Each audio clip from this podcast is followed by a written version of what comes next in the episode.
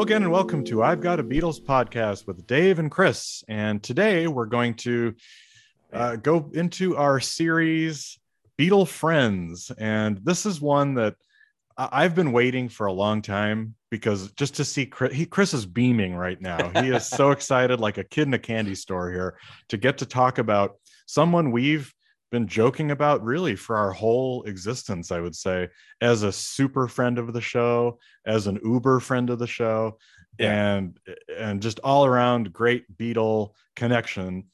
And that would be producer, composer, guitarist, multi-instrumentalist, Jeff Lynne. You know, we talked about five tool kind of player. So we were talking actually about Jimi Hendrix because he, you know, a songwriter, a singer, guitarist. And we said, as a guitarist, he's a 10, as if, you know, the different levels that he was on. That was on our YouTube song album, Career Plug.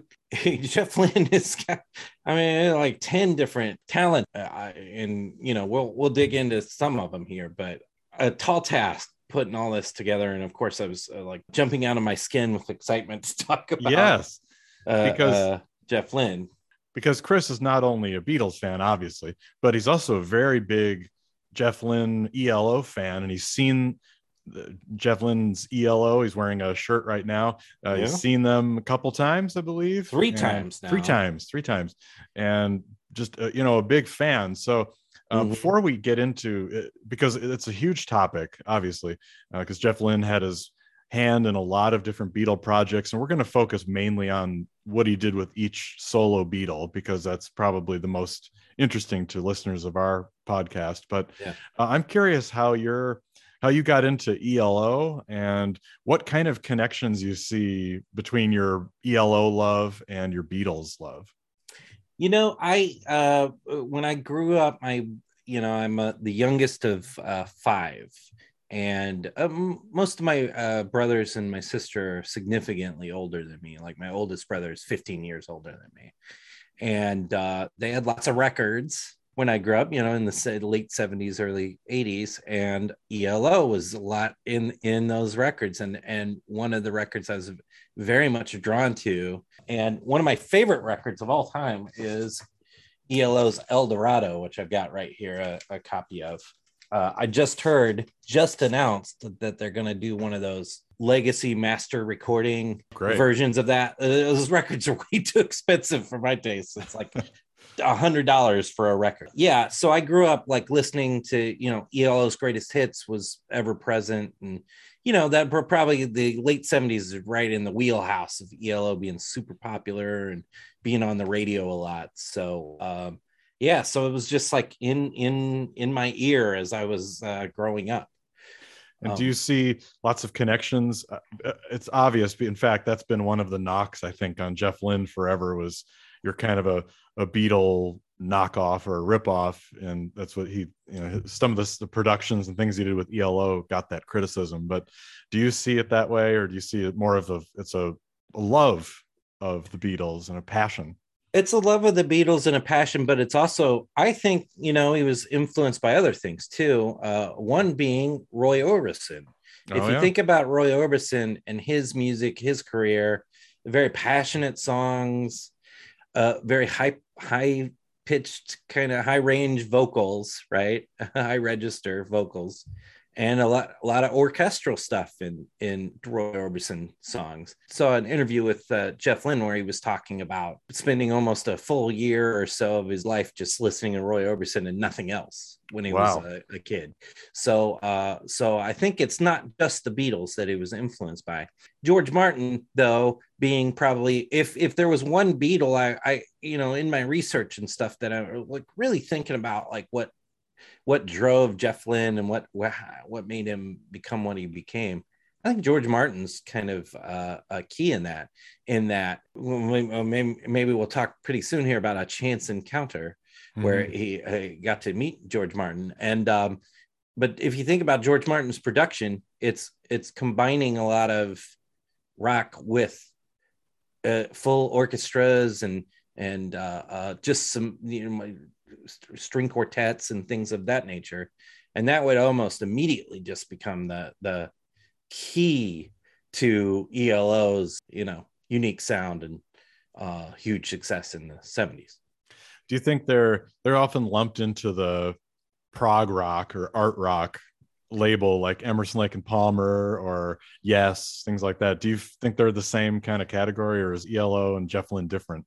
I think they're different, but I think that there is some connection there. And as we go along, we'll talk a little more on that question. Okay. Because there's one of the precursor bands of ELO that Jeff was involved in is a lot more prog rock, bad prog rock elements of prog rock that we can just totally make fun of here. Yes. Well, perfect. So I thought before we get into the specifics about Jeff Lynne's productions and work with the Beatles individually, and then in the Threedles, of course, in the 90s too. Mm-hmm. What are the traits? You know, we've spent a lot of time on this podcast talking about George Martin, and you just mentioned some of George Martin's main traits, but I think Jeff Lynne has quite a lot of production traits, and some of them we've made fun of in a way with love, as Bill Maher might say, as a way with love. We kind of make fun of him, but he does have certain traits, and a lot of these productions come from the same period too. So maybe that's part of the production style. What do you think? Yeah, I think so. I think that the things that make some of those sound very similar, yeah, I think is the thing that, if you listen to a lot of that era music altogether, you get a lot of this mid-tempo, same sort of drum sound, like very simple. I would say Ringo's a big influence on him too, and obviously he'll work with Ringo a lot, but I think that sort of like kind of keeping it simple drum, but drums being present mm-hmm. in the mix is what. Maybe years later sounds a little like, if you play them all together back to back to back to back, they kind of run together a little bit. Yeah. So there's that. There's also a little trick he uses a lot in a lot of different songs, and that's this double descending lines thing. Do you know what I'm talking about? No. So it's like, think of he produced the Roy Orbison album, You Got It. Oh right? Yeah, anything at all, and it goes da da da da da da da da da da. Yeah. That well, line. If you think about Cheer Down's got that da da da da da da da da. Yeah. And there's a couple others on Cloud Nine. There's a couple Wilbury songs that have that. They'll probably pop up as we think about it. But yeah, that's definitely a trait. He uses some little musical tricks like that over and over mm-hmm. and it works. It like most of those songs I like, so I'm not necessarily even slamming that use of a double descending lines, but it's definitely a thing he's used in several different songs. Another thing I would say, if you're into studio techniques, is a lot of compression, so which tends to make the songs brighter and louder. I think that tends to be, they are very mid-tempo. There's a lot of mid-tempo tunes, but mm-hmm. they also they're pretty present too. They're very, they bright, exploding off the vinyl or off the CD too. Exactly. Yes. It's a very clean kind of production sound, and, not everybody's tastes all the time, but I think, when I re-listen to some of these albums, I'm like, man, they sound great. Particularly Flaming Pie. We had a full Flaming Pie episode. Yep. And pretty much praised it. And a lot of that is co-produced by Jeff Lynne, and sounds, all those songs sound really, pretty good. So, well, let me ask you a question. There are a lot of people who don't like Jeff Lynne's production, and they even say some of the Beatles productions aren't good, or that mm-hmm. it doesn't serve the songs well. So what do you think is the criticism that people have had against his work with the Beatles? I do think I even myself have had that criticism. Yes, on I remember a few times. And over time, maybe I've gotten over that kind of negativity about that. But I do think it is a little bit like of that. I think it's more about the drums, that same drum sound and the same both Free as a Bird and Real Love are both sort of the same tempo and the same drum sound, kind of like, and very, very, very present guitar sound, solo sounds and stuff like that. But I'd kind of rather have that sometimes than have, like, I was just watching a video about one of those Christopher Cross? That one. What is that? Ride Like the Wind. Ride Like the Wind. Yeah. So I was just watching her video about Christopher Cross, Ride Like the Wind. And they're talking about how awesome this guitar solo is, and he can't even hear it because it's buried behind all these So I'd rather be able to hear the solos and hear the, things of that nature. So, and another thing that maybe it's the sameness factor. I think that's, you hit on a good point there. And he really became enamored with George Harrison's slide guitar, and it's all over that period. Yeah. It's not only on George Harrison's songs, but then it's on, as I just discovered. Yeah. It's on Tom Petty. It's on Jeff Lynne's solo stuff. It's on Roy Orbison. It's everywhere. Yeah. So you have that same slide type of sound, but it's very identifiable. And, a lot of people had said, well, they shouldn't, when the Beatles had their reuniting during the anthology, they should have worked with George Martin, but then George Martin was losing his hearing, so he said he didn't want to do anymore. So why Jeff Lynne?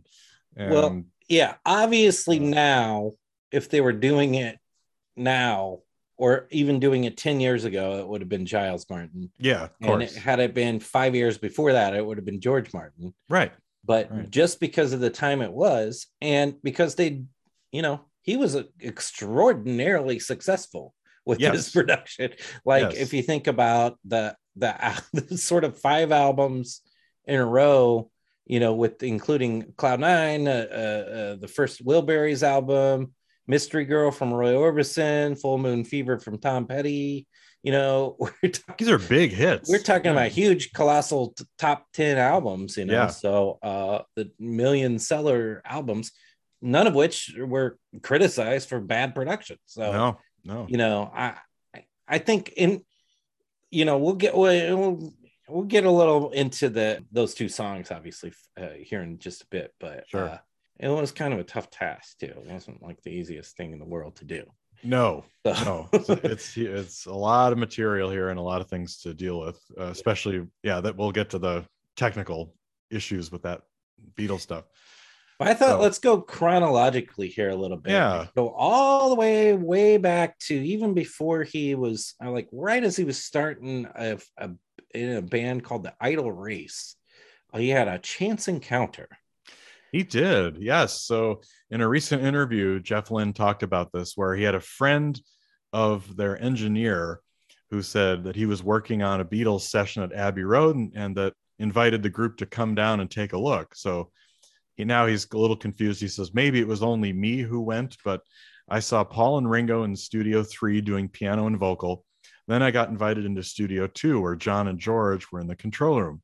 Down below, in the actual studio, George Martin was hurling himself around this pedestal, conducting the string section for Glass Onion. Yeah. He said he was blown away by the work in progress. Nobody had heard it yet, but there I was in Abbey Road, actually listening to it being made. I stayed for maybe half an hour. Then I thought it would be polite to leave because you feel a bit of a dick in that company. So I went back to where the Idle Race were recording. And of course, it didn't sound so good. So pretty exciting moment for him. And he said he didn't sleep for 3 days after that. Yeah, well, and I do think it's like, you see, okay, here's the Beatles. This is the gold standard, right? You see Paul working on, I think he was working on Why Don't We Do It in the Road, by the way. Mm-hmm. And then you see this orchestra for Glass Onion, or I had heard it was Piggies, but that was maybe his memory's probably a little hazy too. But it gotta be something that influenced them going forward. And you almost immediately will see this group is in the Idle Race, which the Idle Race is pretty decent. I was surprised because I found the Idle Race is streaming. Oh, good to know. You can find a collection that has all three of their albums. Now, he's not on the third album, so just skip that one.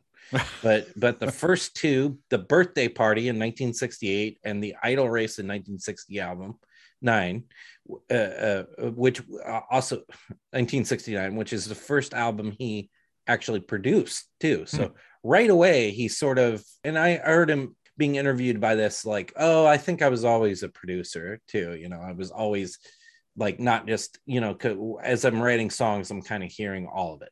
Kind of that thing. The Idle Race is pretty decent stuff. It's kind of British, sort of a psychedelic, but not that psychedelic. You know, it's more like Penny Lane psychedelic, and you know, there's some duds, like, and some silly, you know, the British songs like Big Chief Woolly Bosher.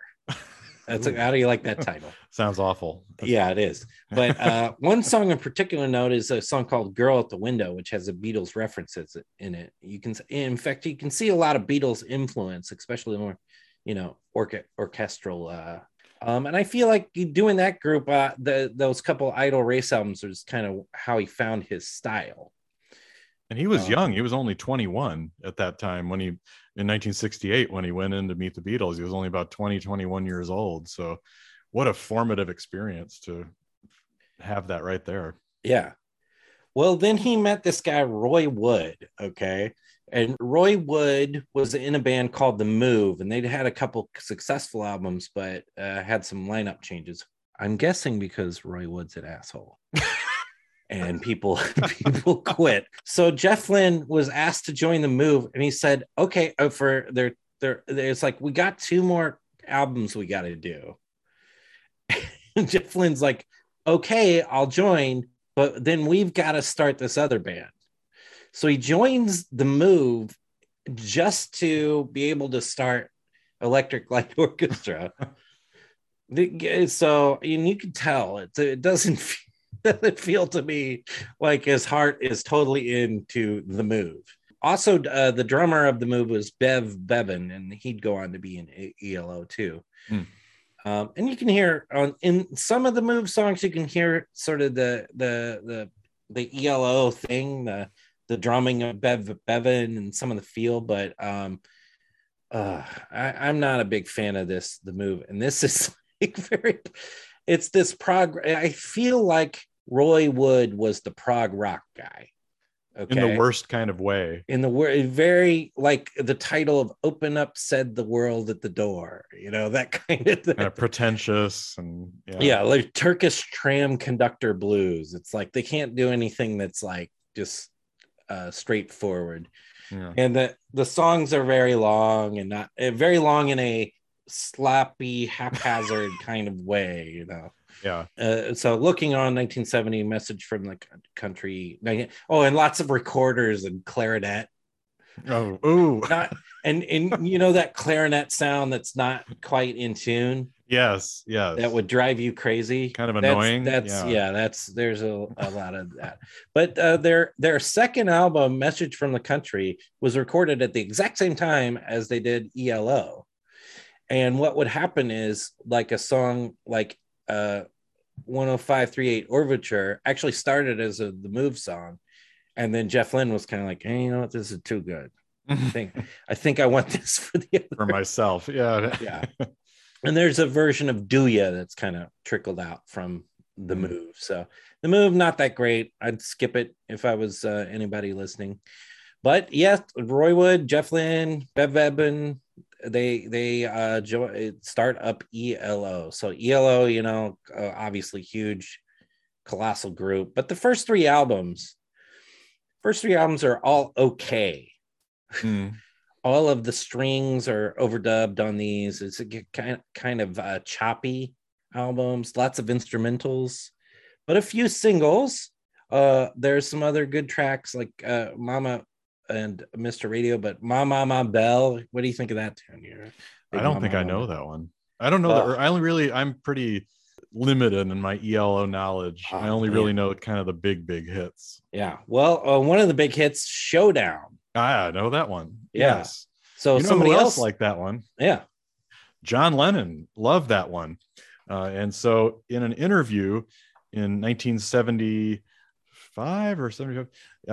It was an interview on WNEW, New York radio station.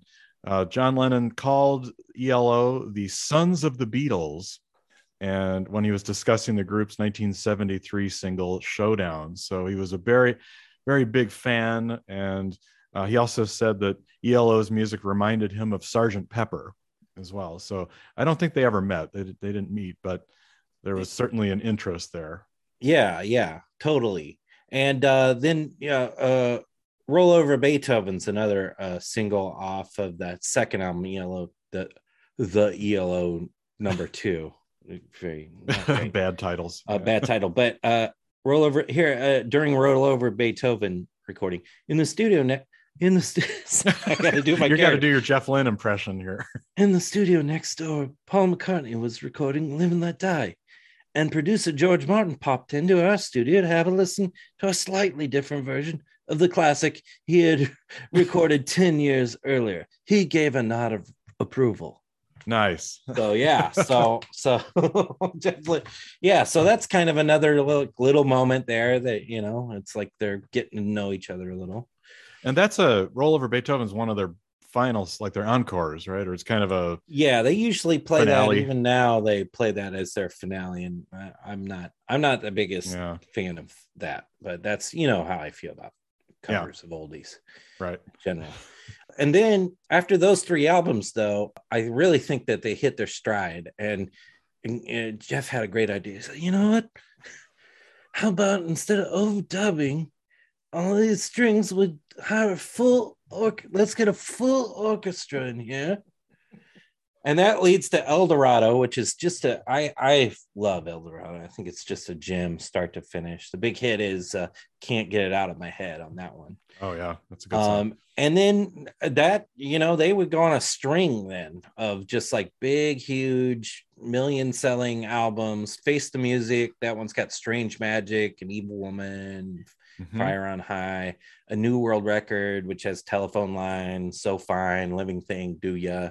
Boy, so many hits. Yeah. It's also got song Shangri-La from the New World Record, which has a line, faded like the Beatles on Hey Jude. Oh, nice. He's saying his love faded slowly, kind of like breakups are slow. Mm. So real good. And they, of course, there's another big hit on there called Rockaria. So what are you like, Rockaria or Rockestra?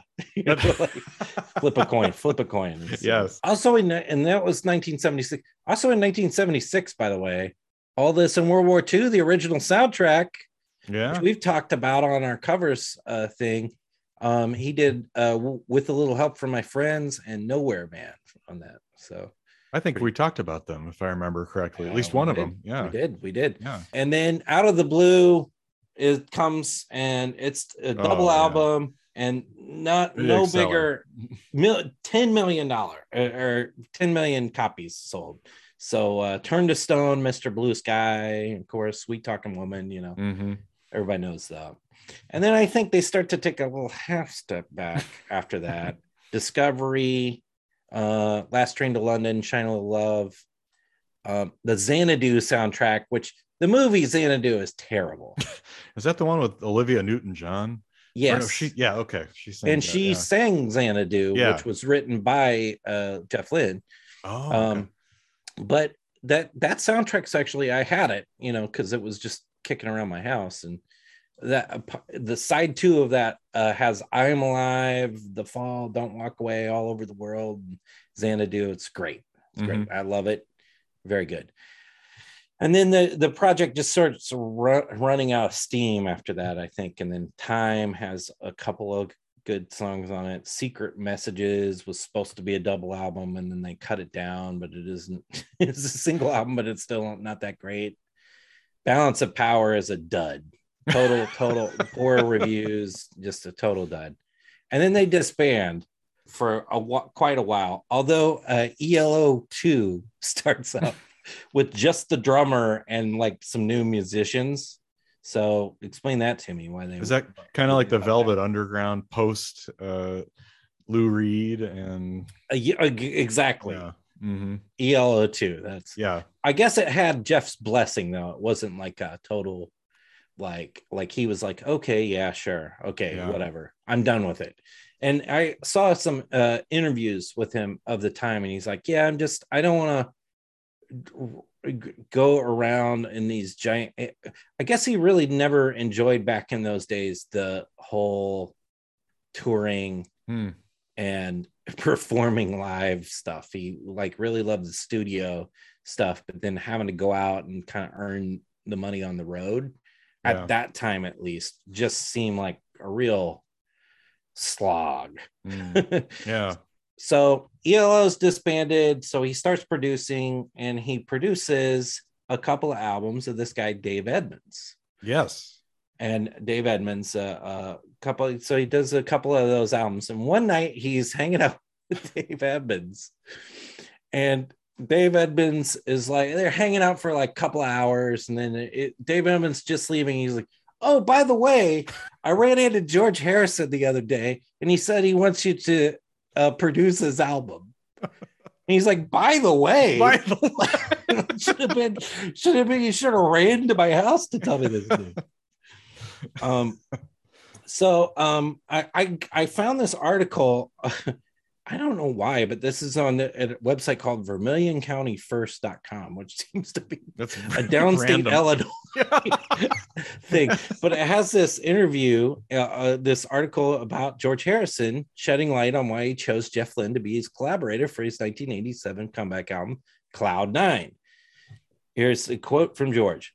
"So I thought, well, I don't want someone who's going to boss me about and turn me into something I'm not. I want someone who has a bit of respect for me and for my past. I want to respect him too. So I gave it quite a lot of thought, and the only person I could think of who I would really like to make a record with was Jeff Lynne. I suddenly thought, I'd been playing his records, and I thought, Jeff, that's it. So Jeff Lynne, he's it. If I can get to meet him and con him into coming to work with me." Wow. Well, it really kindled, rekindled George's career. Absolutely. And then that was where Jeff Lynne really got into the other Beatles work as well. And I like the story part of that whole time. At once after the Edmonds Lynne, like, oh, hey, by the way, you want to produce George's new album. Then Jeff Lynne and George Harrison went on vacation together to Australia, and they were with the idea of going to Grand Prix and seeing some auto racing, but then started writing and working on songs. And so then a couple of those songs started to appear on Cloud Nine, for example, Zigzag, Hottest Gong in Town, certain songs like that. And then it really kind of took off. So they hit things off together. Yeah. We've talked a lot recently about a lot of these songs, because we talked about the live 1991 performance, so about several of those Cloud Nine tunes, and we also did a full episode on When We Was Fab, so you can you can go back, listen to those episodes. But obviously, the more I'm listening to it too, Dave, which I did give it a good listen in preparation for this, the more it's growing on me more and more as the Cloud Nine, as the years go on. Yeah. You've always liked it, right? I've always loved it. I love it when it came out. Yeah. It's certainly actually my least favorite song. One of my least favorite songs is Got My Mind Set on You, because it wasn't a George song, and it was just overplayed. But it was a number one hit. And Jeff Lynne had the good ear to do that and picked other good songs to release. So This Is Love, another single from it, and then When We Was Fab. So he and George co-produced and were able to, I think, take the best of each other's work. So you had the Jeff Lynne big visions, big production, big sound, and then George's great guitar playing and the songs and the musicality, and you put it together. So I've always loved Cloud Nine. I think it's one of my favorite George albums, and that was my first introduction to Jeff Lynne, since I wasn't really an ELO fan by that time. And then you quickly had a second introduction to him. I'm certain that you bought this album right, when it came out, or shortly thereafter, and that's in 1998, Traveling Wilburys Volume 1. Yes, 1988. So it was, 87 was Cloud Nine, and then 88 for Traveling Wilburys. And yeah. Jeff Lynne was the least known of the five Wilburys, because you've got a Beatle, you have Bob Dylan, you have yeah. Roy Orbison, Tom Petty. Tom Petty is just like at his career, like yeah. he's just taking off. Yeah. Partially because of Jeff Lynne, which we'll get to here in a minute. Right. And then you've got Jeff Lynne, who's kind of the glue that helps put them all together in some ways. So, yeah, obviously, the first Wilburys album has features for each of them, as well as a lot of group work. So I think, if I remember correctly, on that album, you have Rattled was a Jeff Lynne tune. Yeah, it's sort of a 50s esque jaunt, that one. Yeah. Cook's pretty good, and you even get a roar from Roy Orbison in there, which I can't do justice to, obviously. Yeah, and also Heading for the Light, which is probably the truest Harrison and Lynne collaboration. Yeah, on the record, I think it's a good song. It would have been great on Cloud Nine, actually. Yeah, very much. Sounds so. Like just would have been perfect for that. But yeah, great. Yeah. And then of course, Handle with Care and End of the Line. Oh yeah. Two absolute all-time classics, like so yeah. Home run, grand slam home run with Wilburys, and they recorded that so quickly too. Yeah And in fact, they recorded it so quickly that it came out before some of the other collaborations he'd been working on, because he'd actually met Tom Petty. I guess he met Tom Petty because Tom Petty kind of like he was driving. He said, "I was So the George album came out, and I was driving and around, and this guy starts waving me down, and it's Tom Petty. And I pull over, and he's like, "Hey, you want to work on something?" And so he like hops in the car, I guess, and they go over to either Tom Petty's or one of their houses, and right then and there, they do Free Falling, I guess. How does this stuff happen? Like this. This is just serendipity that yeah. that you Dave Edmonds and Jeff Lynne have a 3-hour lunch or dinner, and then all of a sudden, hey, you just want to produce him, and then next thing yeah. you know, he's producing George Harrison. Sees Tom Petty on the street, hey, yeah. And then same with working with Roy Orbison. Apparently, Roy was just like called him up and said like, "Oh, come over," and then he came over, and right then and there, they wrote "You Got It." Was the first song they worked on.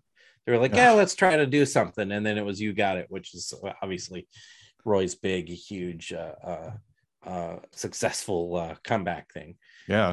Well, anyway, those two albums came out in 1989, both of those. And there are a couple of little George playing on both of those albums. One is the song on the Roy Orbison Mystery Girl. He plays the song I Love So Beautiful. He plays George's on acoustic on that. And then I Won't Back Down. Have you heard of that song from Tom Petty? I think so. Maybe once or twice. Yeah. George is on acoustic and also backing vocals, and you can hear him pretty good. Oh yeah. So. And that's a great album. I don't know about you. I sure spun that one a lot. That whole Tom Petty album was Full Moon Fever.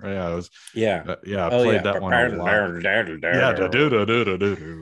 Running Down a Dream. There's so many hits off that. So many great. Yeah, that was a huge, huge, huge album. Yeah, real great thing. And then Jeff Lynne releases in 1990 released a solo album, and there are a couple Beatles on this solo album, Armchair Theater. Okay. Now, Chris, this surprised me because we're gonna admit something to everybody here, but you had not listened to this album all the way through before our prep here. No, and because some of these albums like Armchair Theater and Zoom and a few of these, you just like assume that they're because they weren't big hits, they weren't big, that they. They must stink, and that's not a great way to look at any of this stuff, particularly if we're digging back to older stuff. It's like you know, some of the greatest albums were, you know, Velvet Underground, it's a great example, just completely ignored when they were released. So why should these mid-90s albums that were, you know, classic kind of rock era guys that are in the 90s and not as relevant as, you know, your Nirvanas or Guns N' Roses or something like that was super popular at the time. That doesn't mean that they're bad albums. So, so give them a listen, because Armchair Theater is probably the biggest surprise to me of actually being a pretty good album. And we've got George Harrison all over this album. Lots of slide. Yeah, he's on acoustic guitar on every little thing, Lift Me Up and September Song. An electric slide guitar on September Song, or Lift Me Up, September Song, and Stormy Weather. A couple of standards there. Yeah, and he's on backing vocals on every little thing and Lift Me Up as well. Yeah, those standards. The September Song is a real highlight. It's really, you know, a long, long time from May to December. Mm-hmm. You know, really great oldie there, like oldie. yeah. And of course, Stormy Weather. It's just very beautiful, like stunning slide guitar from George on those. So I'd give Armchair Theater a listen. Were I you? Good. Also in 1990, Traveling Wilburys Volume 3. I don't think we've ever once talked about Volume 3. No, that one kind of didn't have the same impact as the first one. Yeah. I remember it being extremely short. It was like maybe a half hour. It was very short, not as many hits, and it sounded a little repetitious, kind of the same, a lot of sameness on that one.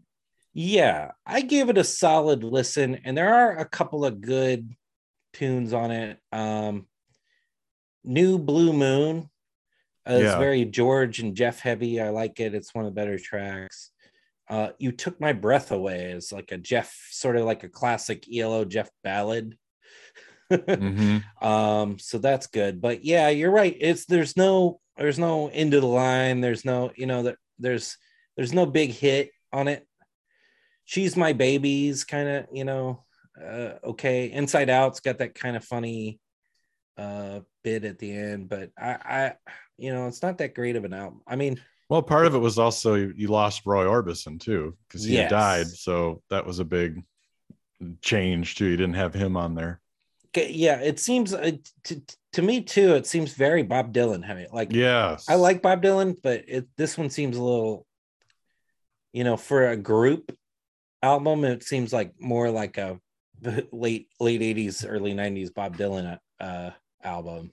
And that's your favorite period of Bob Dylan too. You like Wiggle Wiggle and so. Oof. But yeah, well, maybe we'll do a someday, get into a full listen and a full track by track analysis, and maybe it'll grow on us as we give it another listen. But Wilbury Twist, I'm just, you know, it's not, nothing gets me out of bed on this album. No. Seven Deadly Sins, that one's probably one of the better tracks on that. That's a Dylan tune, isn't it? Yeah. And when we say it's a bad, like it's not bad.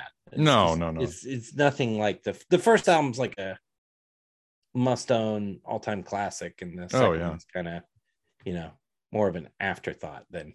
And obviously, you know, losing Roy. Oh man, I saw this interview, long kind of interview with George Harrison. Somebody right at the time that they were releasing this, and you can tell George is absolutely loathes being interviewed. And they said, who else out there, which is not a bad question, like who else there out there would be a good Wilbury? And he's like, I don't know. He's like, I don't think, you know, I'd like to play with a lot of different people, but I don't think we'd make it a Wilburys. We'd just, you know, start some other band. So he was hating it. He was just, you could tell that, just like, he absolutely despised the act of sitting there and being interviewed. So. Yeah. Well, I think it's interesting that, you know, there's one Beatle that's missing in the mix here. We've talked about John. We've talked about George. Paul's coming, but in the same year, we start to, we have our first introduction with Ringo and Jeff Lynne, when Ringo recorded a cover version of I Call Your Name for a TV special marking the 10th anniversary of John Lennon's death and the 50th of his birth. So that would be 1990, the same year as Traveling Wilburys 3. Yeah. Oh, that's one I missed. Oh, it says, yes, it's produced by Lynne, features Jeff Lynne, Tom Petty, Jim Keltner, and Ringo's future brother-in-law, Joe Walsh. Joe Walsh, yeah. Yeah, so that was right. That was the first intro to between Ringo and Jeff Lynne on a recording session, which they would do a little bit more shortly, right? Yeah, here in 1992, Time Takes Time. We might need to do a full track-by-track on Time Takes Time later this year, Dave. This would actually be a Ringo album I would look forward to discussing. Yeah, it's a pretty good album, and two of the peppier tunes are Don't Go Where the Road Don't Go, which is decent, Ringo. And then you can tell there's a little ELO flavor on that track because it's got that ELO strings hit, that zun, zun, zun, zun, kind of thing happening. And after all these years, which is, you know, a pretty straightforward run-of-the-mill Ringo song, but pretty good actually. Mm-hmm. So you like both those tunes? Yeah. It's got to me that the horns are also on the first song. That, Don't Go Where the Road Don't Go. The do do do do do do do do do do. Yeah, you've got that, which is sort of a Cloud Nine-ish sound as well. It's a very Jeff Lynne production sound, but yeah, those are good songs, and that's a good album. So we'll definitely have to dig into Time Takes Time.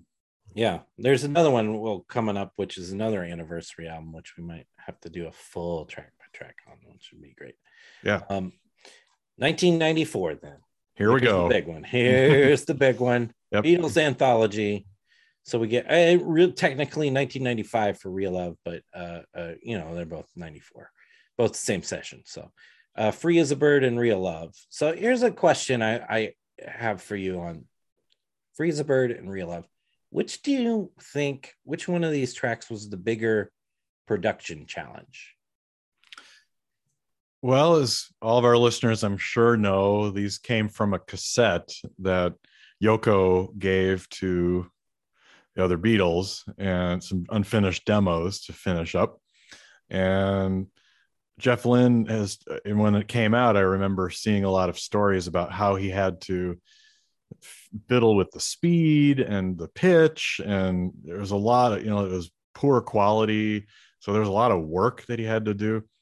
So I'm guessing, well, the Beatles, I think, worked a lot more on Free as a Bird because the song was unfinished as much, but I don't know. Is Real Love more difficult? Yeah, I don't. Love. It's like he's got the whole lead line. You know. Yeah. He's the main singer. Right. So Ooh. I bet they're very difficult. Both of them were really challenging. I find it interesting that McCartney, and he said this a few times, that he was a little worried about having Jeff Lynne brought in because he's like, oh, he's a pal of George and the Wilburys, and I expect him to, you know, he'd be palling up with George the whole time, but it didn't turn out that way at all. So it was, worked really well. And you can see them in videos working together. And do you have a preference on either of those songs? I don't know. Yeah. I'd put them about the same level. I mean, they're the same thing to me. Yeah, which is it's not quite the Beatles, really. Yeah, and it is, but it isn't. You know, and I it's almost like, you know, probably Free as a Bird, just because you hear Paul and you hear George singing, and you hear George in his 90s singing voice, and not in his 60s singing voice. So it's sort of like it makes me, if anything, it makes me want more of it. You know, it's like, oh man, if these two would have just done an album away, it would have been amazing. It's a challenge. And, you know, I think some of the criticism, and even my own criticism of him being kind of not quite there, you know, not quite what it the Beatles was. Yeah, he did his best, though, I think. Yeah, he had a lot to do. It was not easy just technologically to put all that together. And then you're dealing with the other three Beatles and their baggage and issues and challenges working together. So I think it's a miracle it even happened at all. Yeah, he seemed to be in some interviews, just be like, I'm there with the Beatles seeing each other for the first time in years and just like talking, telling all these great stories and just having a great time. He's like, I was so like, he's like, I just fell into all these things too. Yeah, like, I didn't try to like the story of like Tom Petty waving him down his car. It's like, I didn't even try to like pursue any of this stuff, and just kind of fell in my lap. I just feel like the most fortunate man there ever was. Yeah. So, well, after that, so Anthology was a good experience, I think, for all of the Beatles, and particularly Paul. Kind of reinvigorated Paul, and so Paul's like, you know what, let's do a new album, and started working kind of from 95 all the way till it was released in 97, kind of in stops and starts on Flaming Pie. So there's a lot of him on Flaming Pie, Yes. So we have Looking for You, the song we were singing, The World Tonight, Flaming Pie, Heaven on a Sunday, which I know is your favorite, Souvenir, Little Willow, Really Love You, and Beautiful Night. So that's a lot of that album is co-productions with Jeff Lynne. And of those, we did our Flaming Pie archive release review, and we talked about Flaming Pie, the album. Yeah, and since then I bought the Half Speed Mastered. Look at that. The two disc version of the Half Speed Mastered, and it has a very nice booklet inside. Yeah, I was just looking at right there. So of those songs, some of the biggest and best songs are the Jeff Lynne productions. So World Tonight, you and I both love. I know. Yeah, we like the song we were singing. Yeah, and Flaming Pie, Beautiful Night. To me, I think that's the best production, because you're combining a lot of things together. It's got the orchestra, the orchestras, and the whole thing on it. Well, so. There was recently a Twitter thing going around, which of all of the Beatles, I think it was, which Beatles solo song is the most Beatles of a Beatles song? And I was thinking about it, and I was like, maybe Beautiful Night, because you got Paul, you got Ringo.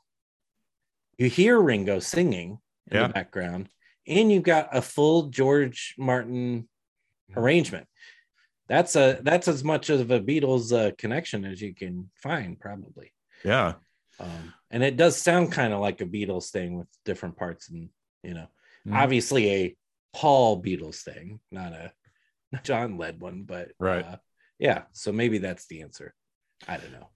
Yeah. Well, it was a winning formula, because we know Flaming Pie did really well. It hit number 2, and it was just very good reviews and very positive time, even though he was having some personal troubles with Linda and her health at that time. But it was a really good experience and some very strong songs. I know you're probably wondering what it was like to watch the guitar duel in Heaven on a Sunday going on there and produce that. That's right. Yeah. I love that song, but every time they get to the guitar duel, I'm like, okay, here we go. Yeah. Great tune though. Great. And it really sounds good on this record. Yeah, I bet. I'm pleased with it. So, and then. Okay, so Jeff Lynne gets done with that project, and does a couple more, here and there, of some less significant people. And then I think he gets the itch to get ELO going again. So in 2000, I have this box set right here on CDs, and this is Flashback, Electric Light Orchestra. And it has some hits, and it has some...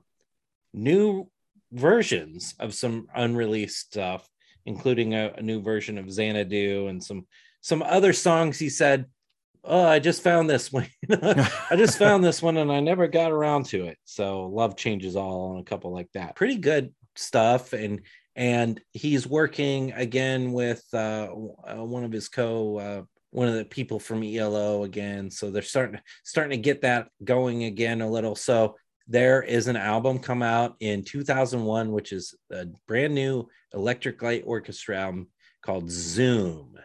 And on Zoom, we get Ringo on drums on a couple tracks, and we get George on a couple tracks. So Moment in Paradise, Ringo on drums on that one. Pretty sweet vocals, nice tune. It is another thing about Jeff Lynne. His voice has held up. Yes. His whole life. Yeah. In fact, right after this, he did a full re-recording of all of the ELO tracks just to, I think there was some rights issues so that he could make the money instead of it going somewhere else. And you wouldn't know. If I played one for you, you'd be like, oh yeah, that's the old ELO track. I'd be like, nope, that's the re-recording. Easy Money, that's a sort of a boogie woogie rocker, not bad. Ringo, full tilt Ringo on that one. Really just da, da, da, da, da, da. So that one's a good one. A Long Time Gone is so great. Of all of these that you haven't heard, this Zoom, A Long Time Gone, give that one a listen, because that's a really good George slide guitar on that one, sort of a slower track. And All She Wanted, which is sort of similar that hit Ma Ma Ma Bell, which you don't know. No. And George is more on the bluesy slide guitar on that one, so it's a different kind of vibe for the slide guitar, but feels like a real classic ELO track. So and otherwise this starts the era of Jeff Lynne's kind of like recording every other track, every other thing on these albums by himself. Yeah, so he works on Zoom on 2001, and then, well, unfortunately, there's another significant thing that happens in 2001. Yeah, and we're not talking about what happened in New York either. We're talking about the death of George Harrison in November of 2001, and that would lead, unfortunately, to, well, depends how you look at it, but it would lead to some posthumous work that Jeff Lynne got to do with Danny Harrison on the album Brainwashed, as well as the Concert for George, too. So this article from vermilioncounty.com or whatever it is, but it is quoting an article from Uncut talking about the work on Brainwash. So I thought I'd read from this. This is Jeff Lynne. Then he asked me if I could mix it with him at my studio. Working on Brainwash was a very sad thing because he was a great pal and now he's gone. It was difficult to make decisions when nobody was there to say, I hate that, you bastard. Because George, that does sound like George. Yeah. Some of it had been done quite a while before. Some songs were just his voice and simple little guitar parts, some lead, some lovely slide parts. Others sounded they were finished. His life was in those final songs. Lots of very personal stuff. Some of them are really good. We gradually just filled them in. It was about mixing them and making them sound like George would like them. I'm dropping the accent. Yeah. You just had to go with your gut feeling. I felt so bad for Danny. It was joyful when it sounded great. Well done, George. Nice one. But such a shame he wasn't there with us. So, well, this episode is giving us lots of ideas for future shows, because I know we've also talked about how we need to do a Brainwashed review as well. And I listened to it again couple of times earlier in the week, and there are some really strong cuts on the album. And it's interesting that, like what he said, that we think of it as the last album that he made, which is kind of true, but a lot of the songs were actually somewhat older. So Any Road, which is one of my favorite songs, that goes back to 1988 Cloud Nine days, and so it's kind of all over the place, but Jeff Lynne does bring it up to date in the production. Yeah, and there's some stuff on it that's really like, particularly like Black Star came out, and that came out, and then you listen to it, and David Bowie died a few days after. Yeah. And then you were like, oh, all these songs are about dying. Well, this one came out after he died. And so it was pretty obvious, like, that something Brainwashed particularly, and Stuck Inside a Cloud. Yeah, that's a big one. Oh my God, I love Stuck Inside a Cloud. Great song. So that came on, I was for like, my life. Yeah. I was like, oh my God, I love this song. Like, yeah, I know. Wow. I know. It's so great. You know, and even the like something like Marwa Blues sounds a little more emotional, a little more like connected to some sort of, you know, death and dying kind of thing. So yeah. Yeah, pretty great. But we'll get into it full. We'll give it the full treatment it deserves at some point, maybe later in the year. And then, of course, Concert for George. Yes. And Jeff Lynne was a big part of this concert. He sang a few songs. He did The Inner Light. He sang I Want to Tell You. He sang Give Me Love, Give Me Peace on Earth. Mm-hmm. And then, of course, they did Handle with Care, and he had a couple of Wilburys there, so they sang on that as well. So it was, and he produced the album of the live concert. I heard that he took a long time with the production too, because he's like, he said, you know, I wanted to, not just for George, but he said that the performances were so great that you just want to make sure that they get like the full great treatment. And so that album is really great. If you listen to it, it's well mixed and just an excellent album. Mm-hmm. And then you know, he did one more solo album, a covers album called Long Wave, and that came out in 2012, produced also in 2012, Joe Walsh Analog Man. I know everybody's a big fan of that one. And then in 2014 he performed Something and Hey Bulldog at that weird concert to celebrate the Ed Sullivan shows. Yeah, I remember that. That was weird. Yeah. It was weird, but it was actually kind of a good show. So, I mean, it was clearly like a TV made event. Yeah, yeah. So, but yeah, it was actually a pretty good show there. And he also has a track on The Art of McCartney, where he does Junk. So pretty good Jeff Lynne doing Junk. Mm-hmm. And then Jeff Lynne's ELO comes back, and Alone in the Universe and From Out of Nowhere, and he starts touring again. They did a big concert in England, and he was shocked, I think, at the reaction, at the beloved, everybody singing every song. Yeah, very positive. Yeah, and it was so positive, and he said it just sort of wiped away all the negativity I've ever had about doing concerts. Mm. And so he's been touring that's how I've seen him, you know, like we said, 3 times since then. And these 2 albums too are pretty good. It's got some, From Out of Nowhere is a good song, and When I Was a Boy is a pretty good song. So mm-hmm. He continues to go on, and I'm glad. Oh, and it's Jeff Lynne's ELO. Yes, right. I think so. There was all that confusion about ELO Part 2 and all that legal issues, yeah, and some legal stuff. And so he's like, "Yeah, we'll just clear it up. It's me." So I do everything anyway. So. Yeah.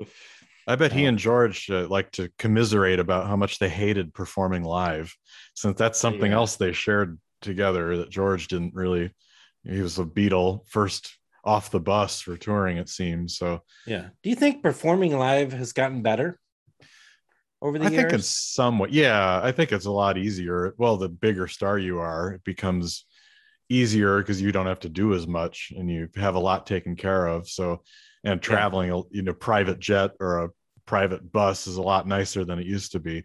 Yeah. So probably it's not as bad.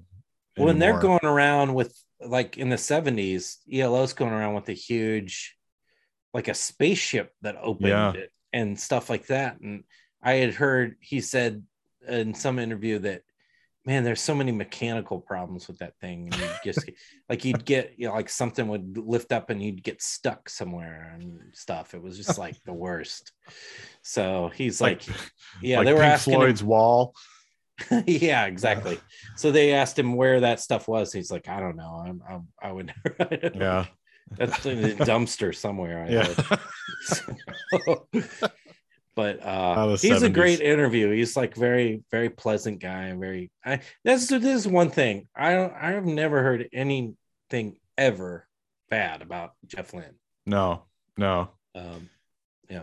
And so, Jeff Lynne, if you're listening, we would love to have an interview with you and ask you some more specifics here about your long and storied career dealing with the Beatles, because it's I'm going to implore you, Dave, to dig back into ELO. Okay. I know you've heard your greatest hits type. Yeah, that's ELO all stuff. I know. Yeah. But take a stab. Start with El Dorado. Give El Dorado a good listen through. Okay, because it's a I love that album. I think it's really great. And you're a guy who loves classical music. Exactly. And there's there are a lot of great elements of classical music in that album. Okay, give that one a run, and then poke around, and some of the hits are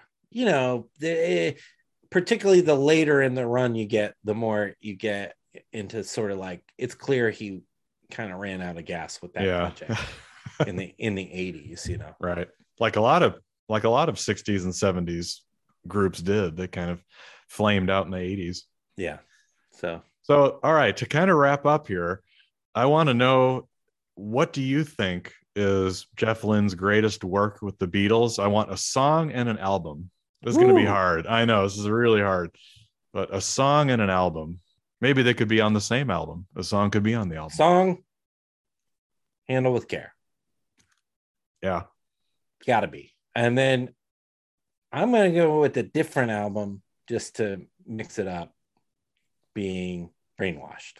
Just because he's trying to nail...